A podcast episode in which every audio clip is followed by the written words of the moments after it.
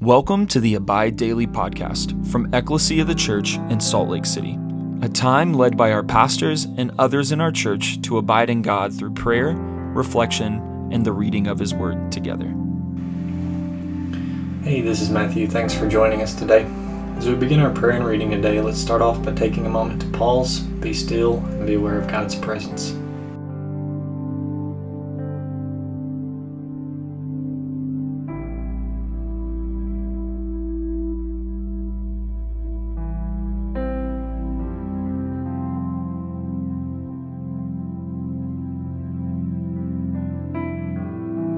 Let's take a moment to share with the Lord where we're at, what we're thinking and feeling, as well as thank Him for all that He's done, is doing, and will do.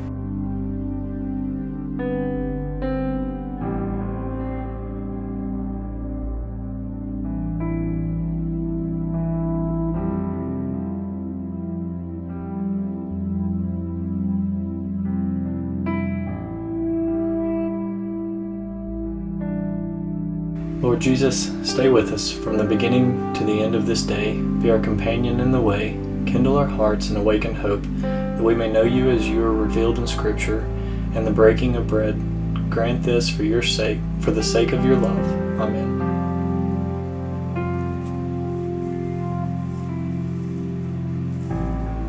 Lord, as I read your words in Scripture, I ask, Holy Spirit, that you lead me and give me understanding. I ask that you would draw near and meet with me lead me in your kingdom today.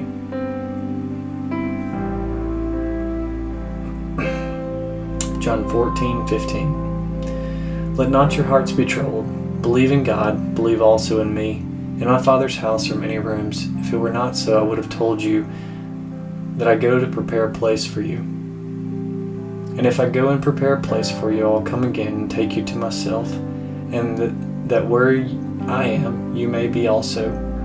And you know the way where I'm going. Thomas said to him, Lord, we do not know where you are going. How can we know the way?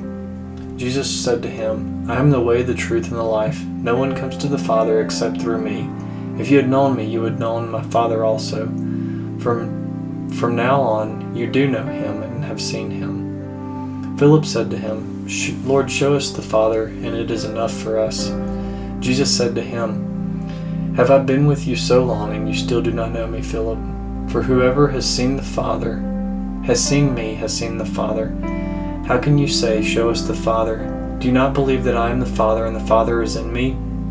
The words that I say to you, I do not speak on my own authority, but the Father who dwells in me does his works. Believe me that I am the Father, and the Father is in me, or else believe on account of the works themselves. Truly, truly, I say to you, whoever believes in me will also do the works that I do, and greater works than these will he do, because I am going to the Father. Whatever you ask in my name, this I will do, that the Father may be glorified in the Son. If you ask me anything in my name, I will do it. If you love me, you will keep my commandments. I, and I will ask the Father, he will give you another helper to be with you forever, even the Spirit of truth, whom the world cannot receive, because it neither sees him nor knows him. You know him, for he dwells with you and will be in you. I will not leave you as orphans, I will come to you. Yet a little while, and the world will see no more, and you will see me. Because I live, you also will live. In that day, you will know that I am the Father, you and me, and I in you. Whoever has my commandments and keeps them, he it is that loves me. And who and he who loves me will be loved by my Father, and I will love him and manifest myself to him. Judas, not Iscariot, said to him, Lord, how is it that you will manifest yourself to us and not to the world? Jesus answered him, If anyone loves me, he will keep my word, and my Father will love him, and he will come to him and make our home with him. Whoever does not love me does not keep my words, and the word that you hear is not mine, but the Father who sent me. These things I have spoken to you while I am still with you.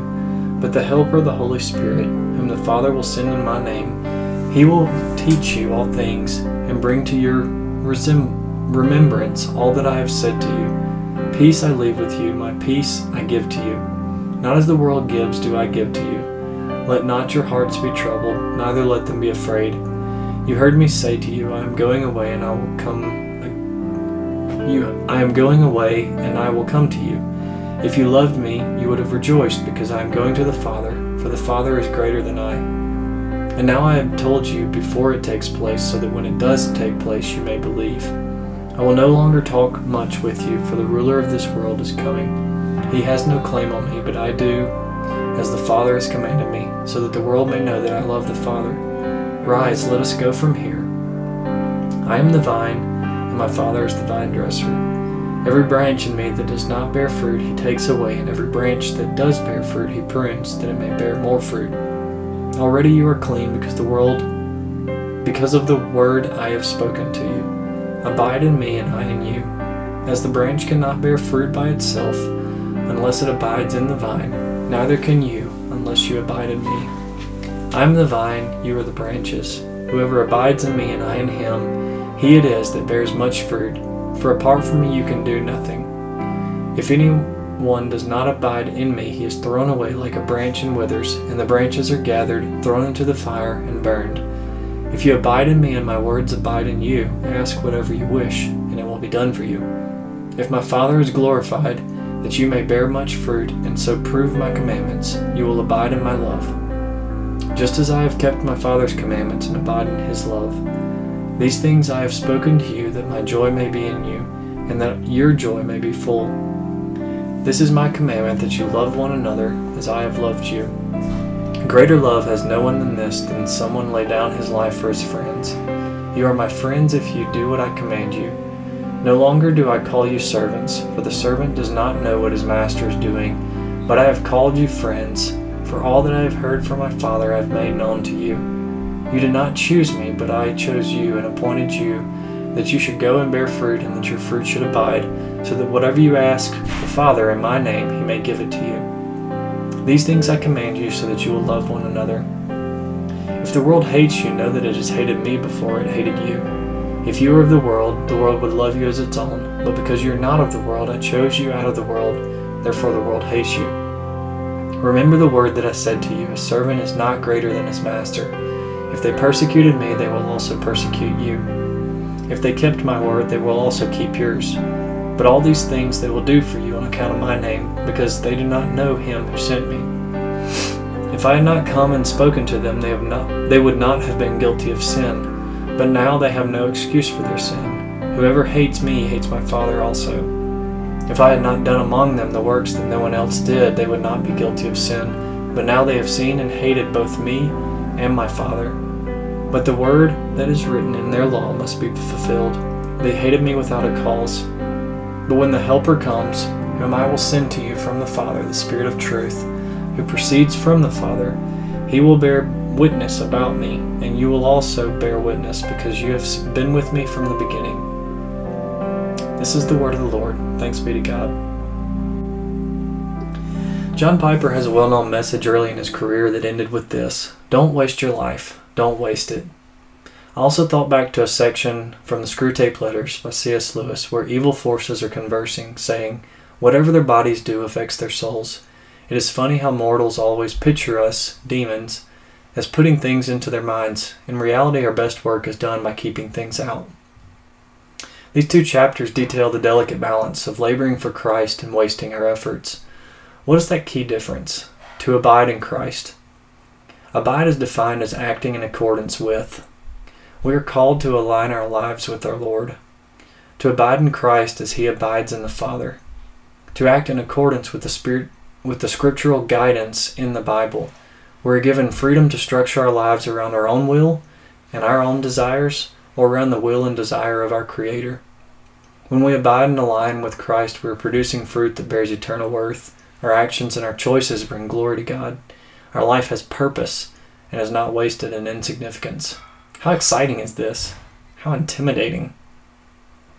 Thankfully, we're not just saved by works, but as Christians, we long to participate in what Christ has called us to. We're battling evil and deceptive forces that aim to deter us from the narrow path. We must pray for wisdom and humility as we examine our efforts and the fruit that we're producing. Are we living to see Christ glorified, or is something else receiving glory as we labor? Christ knows our heart. That is both a fearful and hopeful thought. Take a few minutes to pray for discernment and self reflection. Ask for humility as you examine your works and ask for conviction in areas that you need to re- repent of. Share those confessions with someone who can encourage you as you seek to change.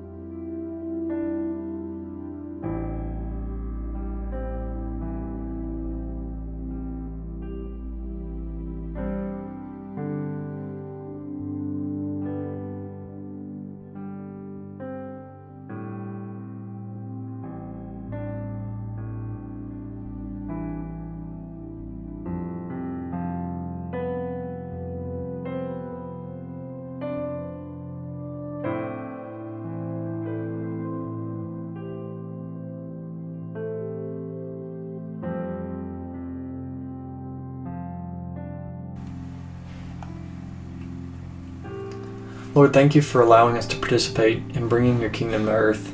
Thank you for creating us to be able to labor for your glory. Thank you for giving us the Holy Spirit to navigate the many decisions we're given to steward. Father, help us labor well. Give us humility and a burning desire to glorify you and nothing else. Surround us with wise counsel as we seek to grow, and remind us of your grace as we fail. Remind us of your kindness as we realize your as we realize our works are not why you love us. Thank you for your words and for giving our life's purpose. Amen. Through our lives by our prayers, may your kingdom come.